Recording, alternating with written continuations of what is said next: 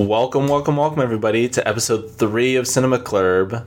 Uh, you're joining us here on June 15th. I'm Jared. And I'm Erica. Thanks for Hi. coming to listen to us talk about movies. Yeah.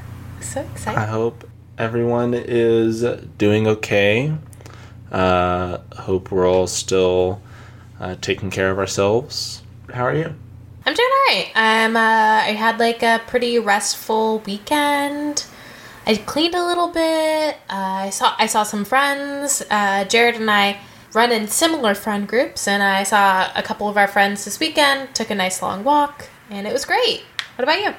I'm okay. Uh, I'm very, very busy. Took the weekend to kind of deal with some news about the Robert Fuller events in Palmdale, along with some other events in the high desert. I'm originally from Palmdale, so, you know, a lot of the events um, were very personal for me. So, yeah, I kind of just took the weekend to kind of work a little bit on some personal stuff and just kind of relax and eat some food, watch some watch some good movies, watch some TV, um, which I'm excited to be here to talk about today. go we're all going through a really uh, intense change and social movement and i think it's it's so important it's it's interesting to have uh, a secondhand experience i guess uh, as someone who didn't directly know this person but know knowing you and knowing that this affects someone so deeply uh, is extremely disheartening and really not that this was not in my perspective, but it definitely sheds a new light that this can be this can be anyone and this is everyone, you know. No, I mean, you know, it's very, it's a different sort of thing when, you know, it's somebody you've known and met in your life and it happens in your hometown where you grew up. Um, and I also just like have to say, you know, out of personal experiences that experiences that I've had um, in Palmdale and Antelope Valley, uh, sadly, this is not a surprising thing. I feel like a lot of times we like to think that we live in a bubble here in California and that, you know, we're very progressive and very liberal and, you know, our is a state um, that pushes change more than others. It sadly it lives here too. You know, there's um, the Quartz Hill, my alma mater high school. The mascot was a Confederate soldier until 1995. I remember seeing Confederate flags flying on pickup trucks when I was going to school and would be on like belt buckles of people, I, of friends I knew. Even yeah, you know it. I think it. I mean the the past months have been obviously a big wake up call for the nation, but I think for any listeners, I'm guessing most of our listeners are here in California.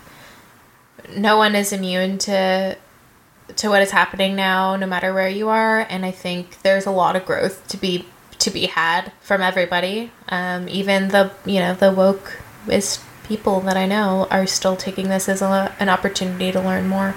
On that note, we also watched some movies this weekend.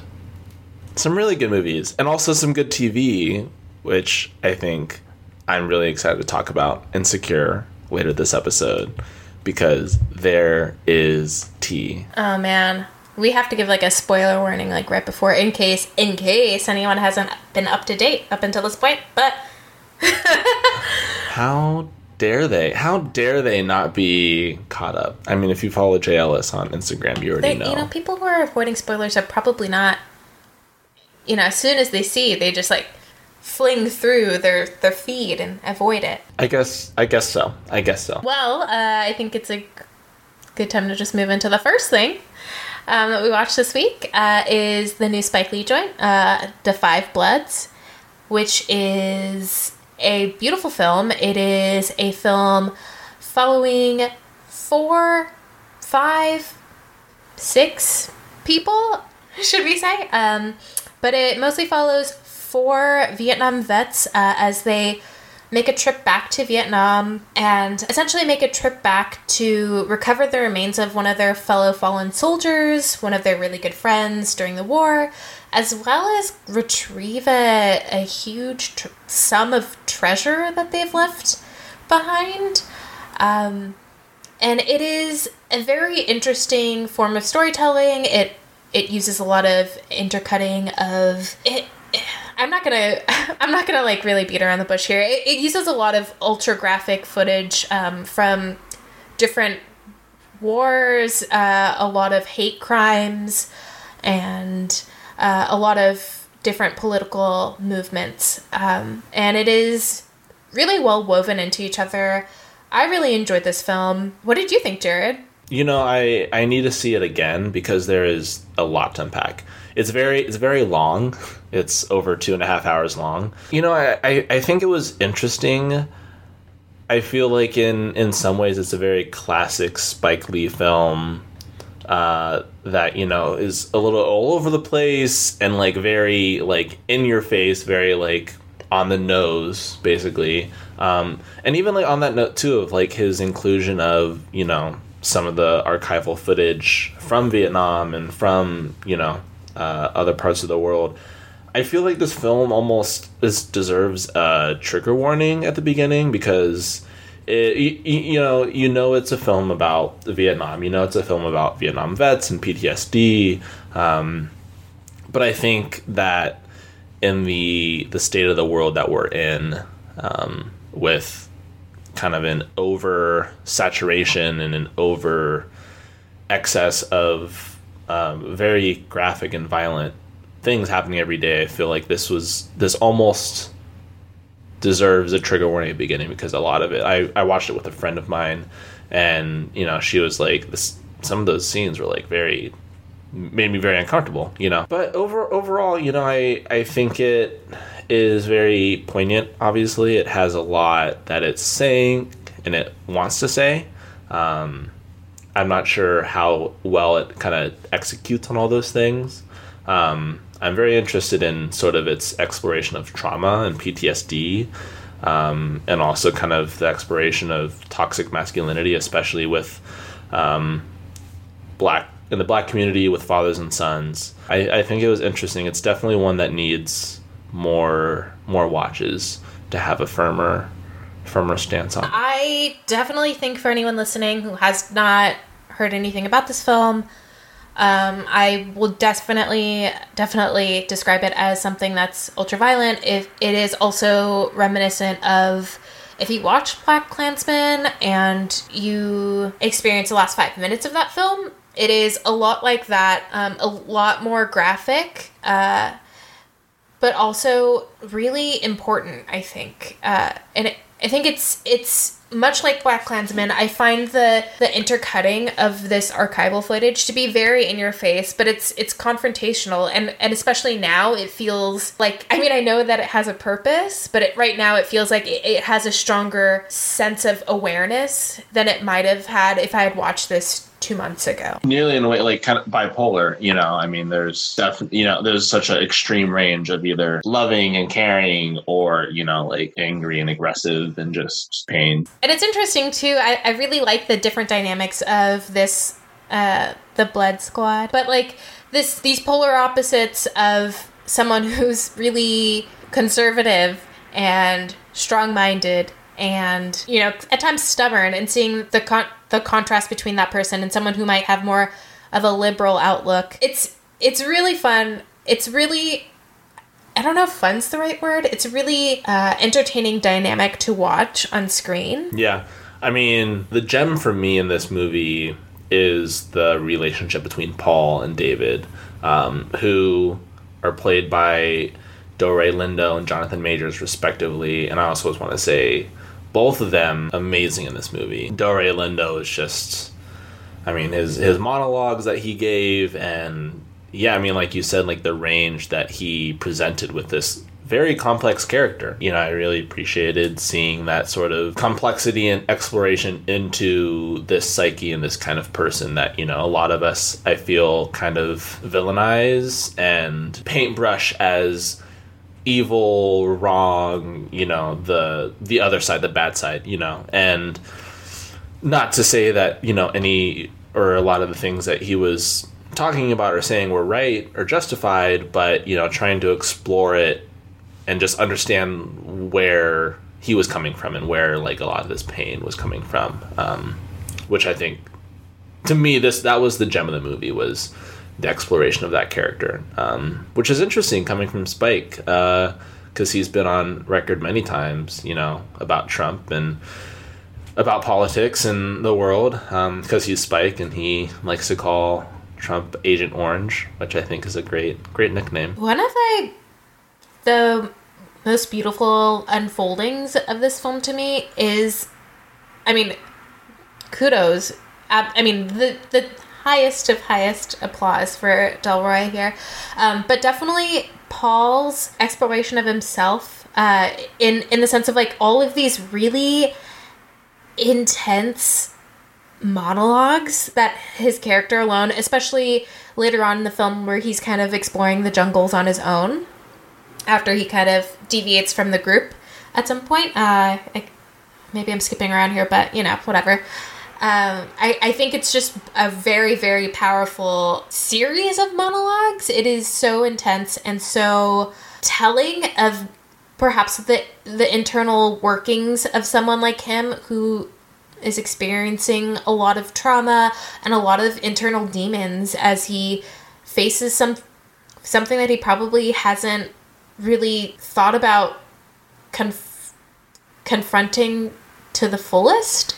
Yeah, I mean, totally. I think Paul is definitely, you know, you see this just slow spiral into madness, and like when he when he finally like leaves the group after the shootout and just kind of wanders in the jungle alone, like that's that for him obviously is the lowest of his lows. You know, he's he's completely lost, and it that I mean, I, I think that's kind of what the film beautifully explores is there's no there's not going to be one good way out of this. You know there was there's no singular track of like we're all going to get out of this okay. Like there's definitely going to be uh, a lot of pain to go along the way. I think one of the biggest things that stuck around with me is this phrase that the Five Bloods uh, keep repeating is "We don't die, we multiply." And it, like I said, this film like really hits hard. I think because of the times that we're living in, and it's maybe it means something more to me now or something different than it would, like I said, if I watched this two months ago. But it it really what it means to me is,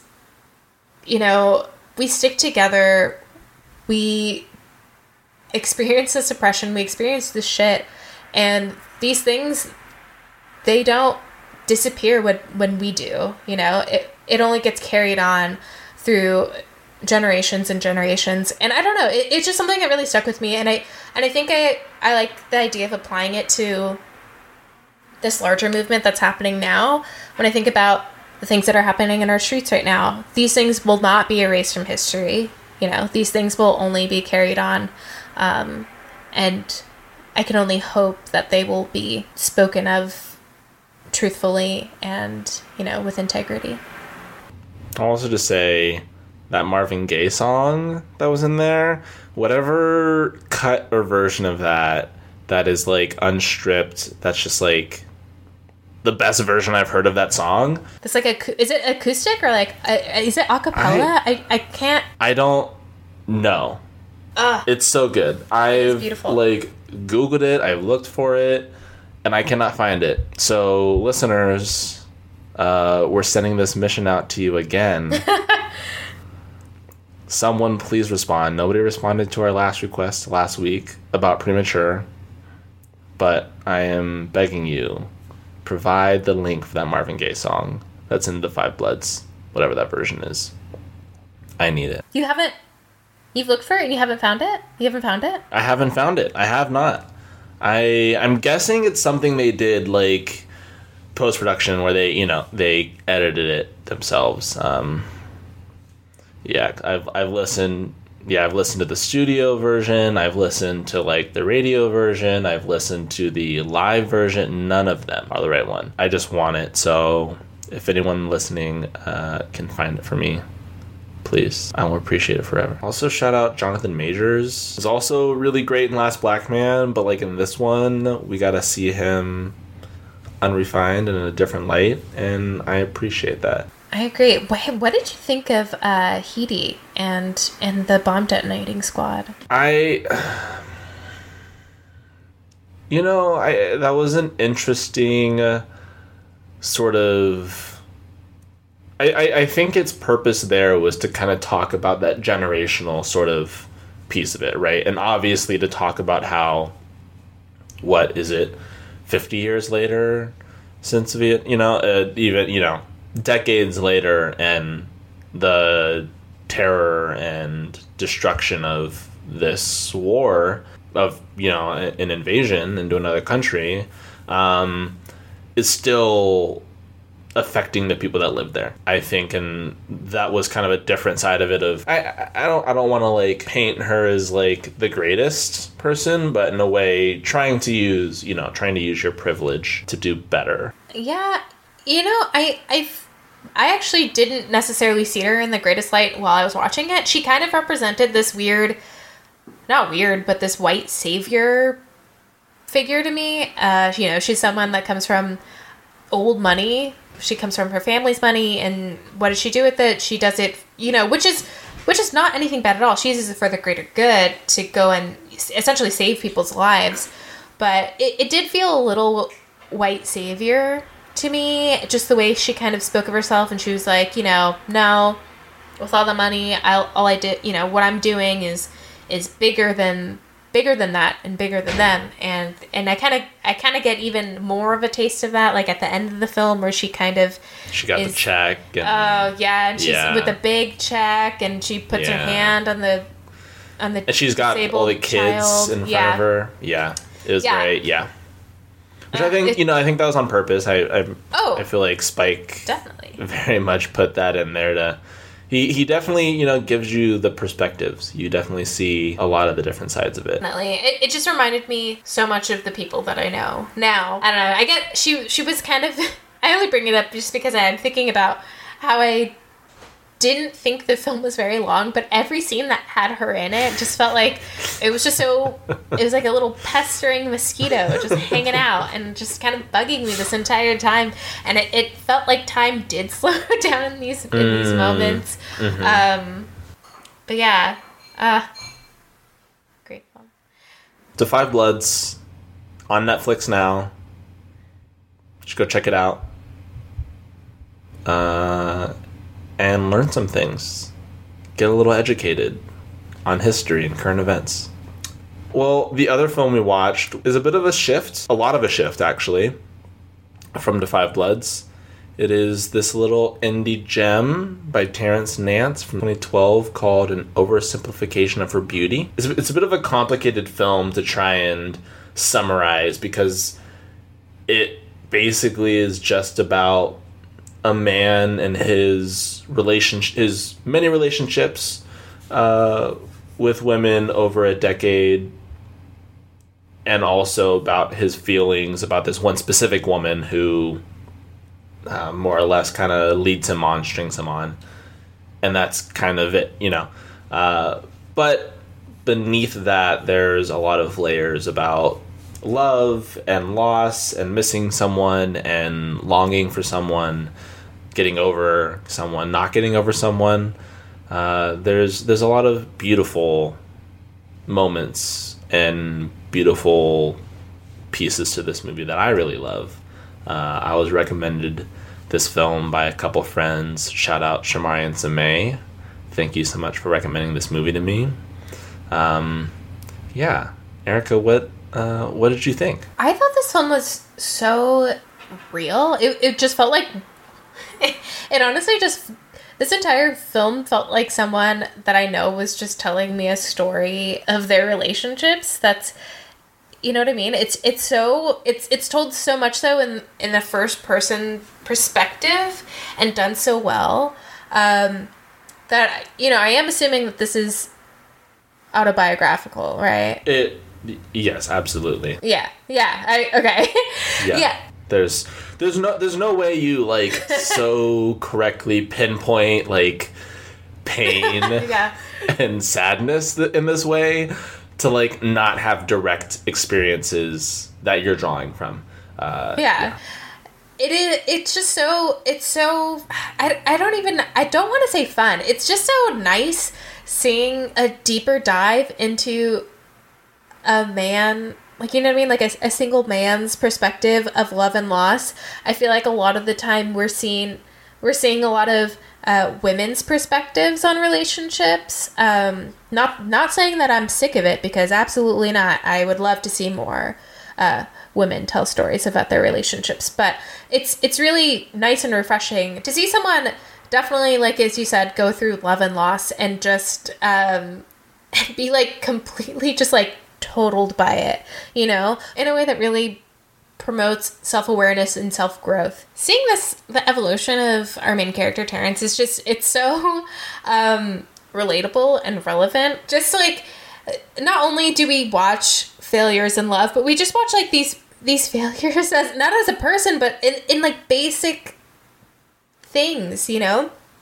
Like I I for one cannot get over this this interesting little snippet that he tells about how he uh, this process of him carrying wood home to build his bed um, and he you know like just missing work or, or like it affecting his work and like he's really pouring all of his time into it and just to find out that that this bed a doesn't really fit together very well and b is made out of softwood so it, it just like does not uh, is not sturdy or rigid enough to really support anything. It's just like these are basic human flaws that i think sometimes get overlooked in when someone speaks about themselves you know? It, it's really easy to kind of just uh, like watch it happen to someone but for someone to be narrating their failures is very different for me. Yeah, it's very revealing.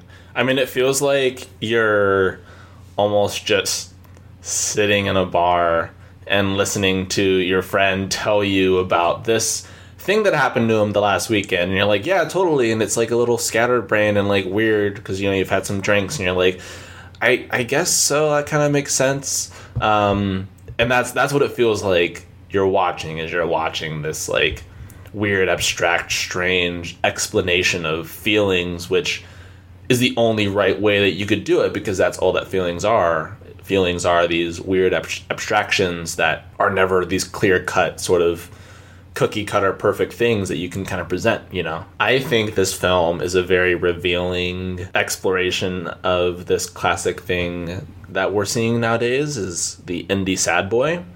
Um, and I'm actually I'm gonna I'm gonna out myself here on today's episode. I am definitely guilty of falling into the category of indie sad boy many times. One thing I really also enjoyed about this film were these what I could only maybe describe as these hand drawn animations that kind of are inter- like woven into this this form of narrative self narrative storytelling. I'm sure that's not a phrase, but I just made it one, so it's okay. I really really really enjoyed these magical and these like really beautiful animations. You know, they're they're just things that you could not capture merely with words. Um, and definitely can't capture visually.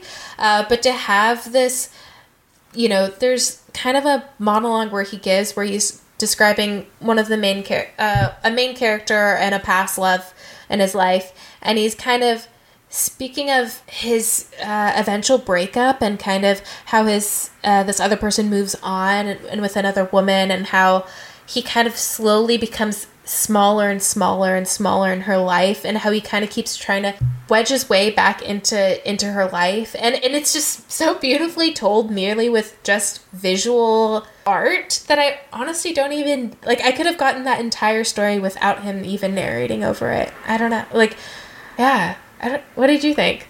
I yeah, I mean I think the mix of animation with live action worked perfectly for this. Uh, again, like I said, this felt like a it was almost like you opened the journal of this sad 20s Brooklyn kid and just like saw all these like scribbling little poems and little doodles that he's written and it's just like put onto the screen, you know. I I think it's mixture of that animation to try and explore these more abstract emotions and thoughts uh, just made it all the much better, you know. I loved it so much. Yeah. And if you can't tell, uh, Jared and I love just uh, indie sad love stories that take place Yeah, in yeah, yeah. New York for some reason. um, Uh, also with premature as well. exactly. Yeah. Yeah. Uh, let's keep it going. I don't know. I, maybe I'll think of another one sometime soon, but unfortunately, Yeah, if anybody if anybody knows of any other indie sad New York films, send them our way. I mean, I'm sure we've probably seen them. Give us some sappy love stories, please. Uh, seen Frances Ha, check. Seen what else? How many? I'm sure. I don't know. There's so many. But yeah, I mean, hopefully there's a, a new release coming up soon that that kind of falls along the lines. But we'll keep an eye out. But also give us a shout out if you can think of one. Is there anything else you want to say? Uh, please go watch this movie. It needs and deserves all the love it can get. I highly recommend it if it's up your alley. It's also it's kind of it's kind of a hard ish movie to recommend. I know that I had I watched this in two parts because it is this movie to me was a little bit slower. Yeah, I, I found myself kind of like zoning in and out and to the point where I realized that I was missing too much so I had to rewatch it. I, I think I was just so there are so many moments that I found uh, oddly self-reflective that I kind of just got caught up in my own thoughts, and then I would forget that a movie is going on right before my eyes, so I'd have to rewind and watch it back, um, which honestly helped a lot. So it kind of it kind of really uh, the story gets to you once you've seen the same scene five times. I do have a question for you. Would you partake in a because this film, like you said, is very seems to have a lot of reflective, self-reflective, almost autobiographical pieces to it. Would you partake in something like this if your partner was like, "Hey, I'm going to make a film about our relationship. Can I sit you down and interview you in this way?" You know, yes, because in a way, sometimes these moments of of love and just these experiences kind of get lost. Otherwise, you know, you you forget how you felt about a breakup, you know, what, like Mm-hmm. 5 months ago, let alone like 5 years ago. So it's just Wait, you wait, you do forget about how you felt? yeah, I you know, like, you know, some some moments are just Oh man. Oh, I'm still think I'm still thinking about the girl who dumped me on the 5th grade playground. it lives with me to this day. I don't know. I, but but you know, but that but you probably experienced such that same exact feeling with such intensity at Mm. Yeah. the moment, and I think looking back to it is is such a special experience. Um, so yeah, I think I think it's kind of it's a treat to have that moment of self reflection quite literally because you're just watching yourself on a screen. But I also, when we're talking in the context of this movie and how Terrence kind of goes about his relationship, I, I'm a little conflicted about how he goes about telling a story with his partner because in the film we kind of realize that his partner, his nameless partner, is being uh, documented this entire time and does not know really in what context. You know, she knows that they're that she's reenacting a moment, maybe moments of their relationship or just moments of a relationship. But I think, she, like I said, she might not have too much context of of where this is all going. So yes, I wouldn't mind being filmed. Um, and speaking of my relationship, but no, I would not like to be out of the loop about it. Yeah, it's hard. I mean, coming you know, from my side, I'm, you know, a filmmaker. I think the idea is very interesting. I I would love to do this uh, with my partner.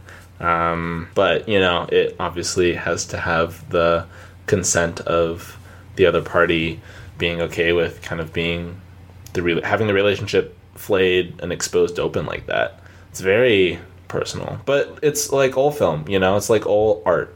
All art is very personal like that, and at least you know for the creator of it. Speaking of really difficult relationships to watch on TV and or movies. That's all we have to talk about this week, right? Is there anything? Oh, you know, so weird. I no, absolutely not. Are you fucking kidding me? Um Jared, Well, before before we tear into this, we need to do spoiler warning. Okay. heavy This is a, this is a spoiler warning. If you haven't watched the season finale of Insecure, then you need to just scrub past the next 5 minutes of this because my fucking god. Are you kidding oh my me? god. oh my god. I like once again, Jared and I texting back and forth watching this. The first five minutes, Lawrence is like, guess what? Guess who is moving to San Francisco? And it's just jaw dropping. And then, uh, I you were elated. I was. I was like, what is going to happen to Lawrissa? I mean, we're getting episodes are getting recorded here. Like this is the best. I can't wait. That's what I thought in the first few minutes after Lawrence dropped the news. I was very excited. Very excited. Right out of the gate. Best episode yet. I I did not feel the same way because Issa was out here like, well, maybe I would move for you, and then Which, I mean, we've already expressed how our varying opinions are about the relationship is. Erica, you stand in support of them. I am very much against it. But I do not. I want to get this clear. I did not support the idea of her moving to San Francisco for him because But see, that's a part of the problem. That's a part of the problem is that you you let Issa start going into this whole thing of like being back with this guy no. and look what look It's what, fast, look what almost soon. happened. Look what almost happened. Oh, so now now it's too Okay, ac- it's actually not because they have had they've had history together, but but also I'm unclear about how much time has passed from the episode before this to the finale. Maybe a week, maybe some months, maybe three hours. Who knows? I just don't want to see Issa move move to the Bay. That's all. I I like her dynamic with her friends. And I don't need her leaving for Lawrence. Not that he is, not that he's not, he's not like ain't sh- I would move. Well, you know, to be fair, I would move for Lawrence. I would But move. listen, he, I'm not gonna say he ain't shit, but it's like, but he's not, he's not that, you know? I just, I just know. No. I, I've always felt like, But by episode's end, true, you're fine. what's happening? By episode's end, what is happening? Like it, it, it, it cancels everything with an addition of some baby mama. wow. Is that how you, is that how you're stringing that sentence together? Besides some baby mama condola. All right. Yes. Let's just okay. Insane.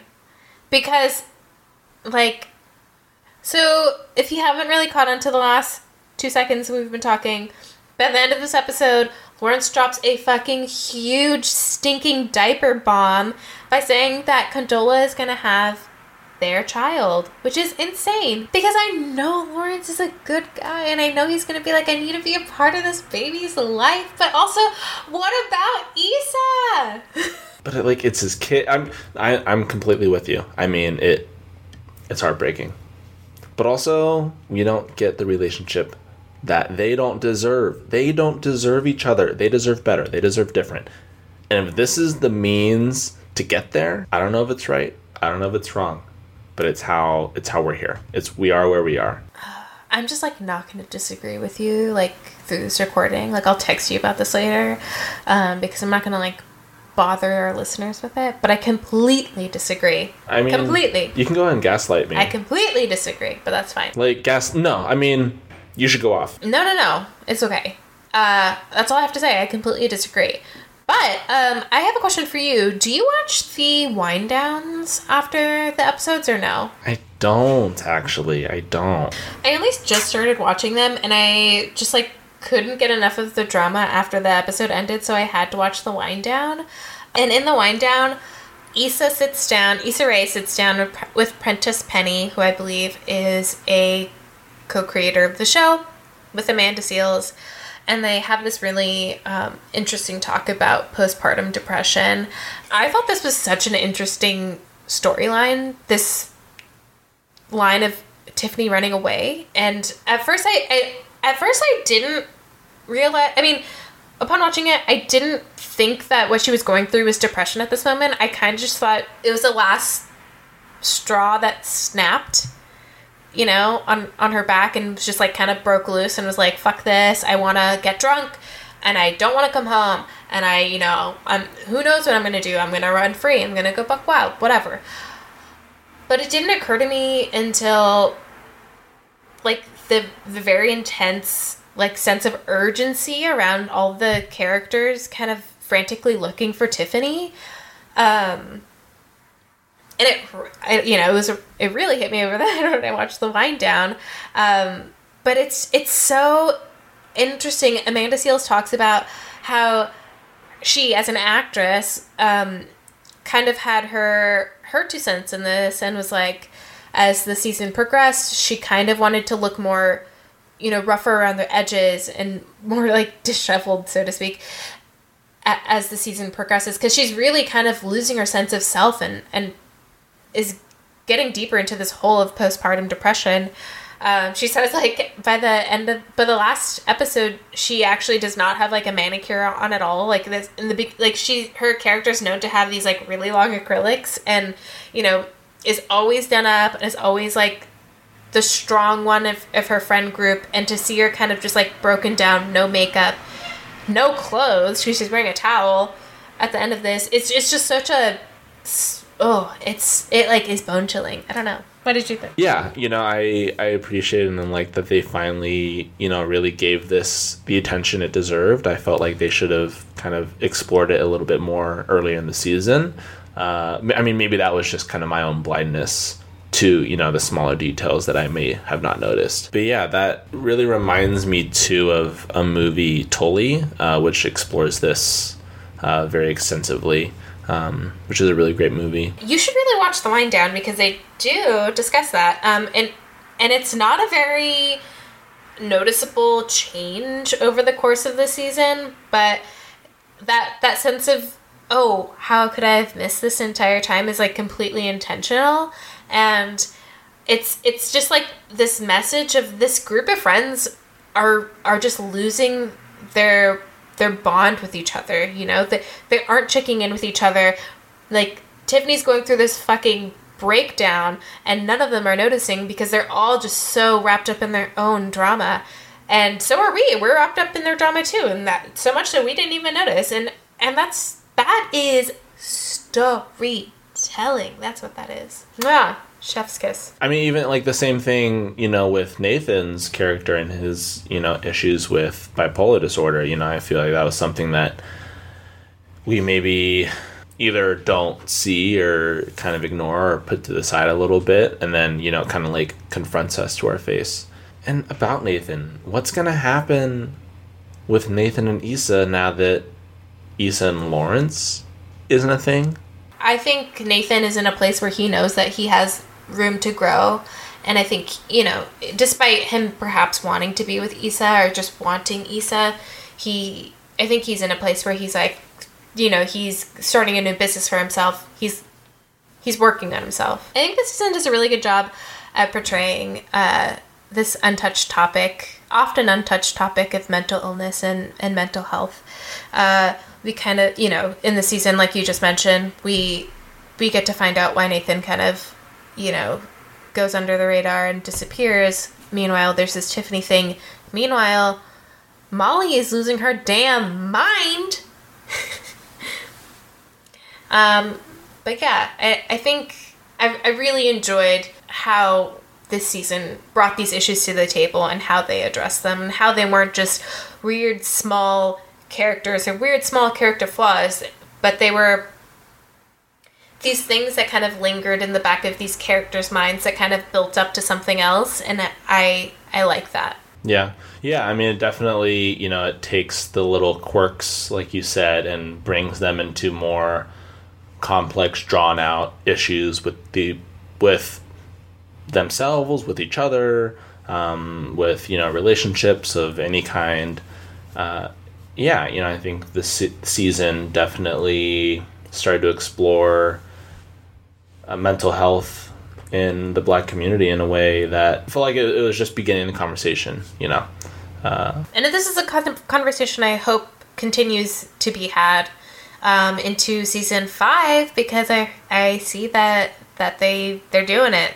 They it's happening. So coming out in twenty thirty. Who knows?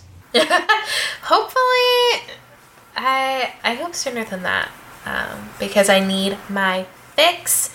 But something to hold me off Um,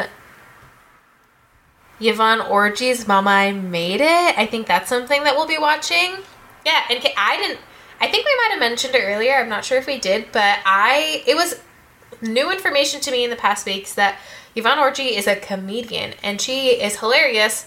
Um, not that I've watched the special yet, but uh, just like the little trailer that I've seen seems great. I can't wait. Maybe after this recording, I'm gonna go sit down and watch it because Yeah. I need it. Yes. And then we're also going to see Miss Juneteenth, which just came out, or is just about to come out. And I cannot wait to watch Lovebirds.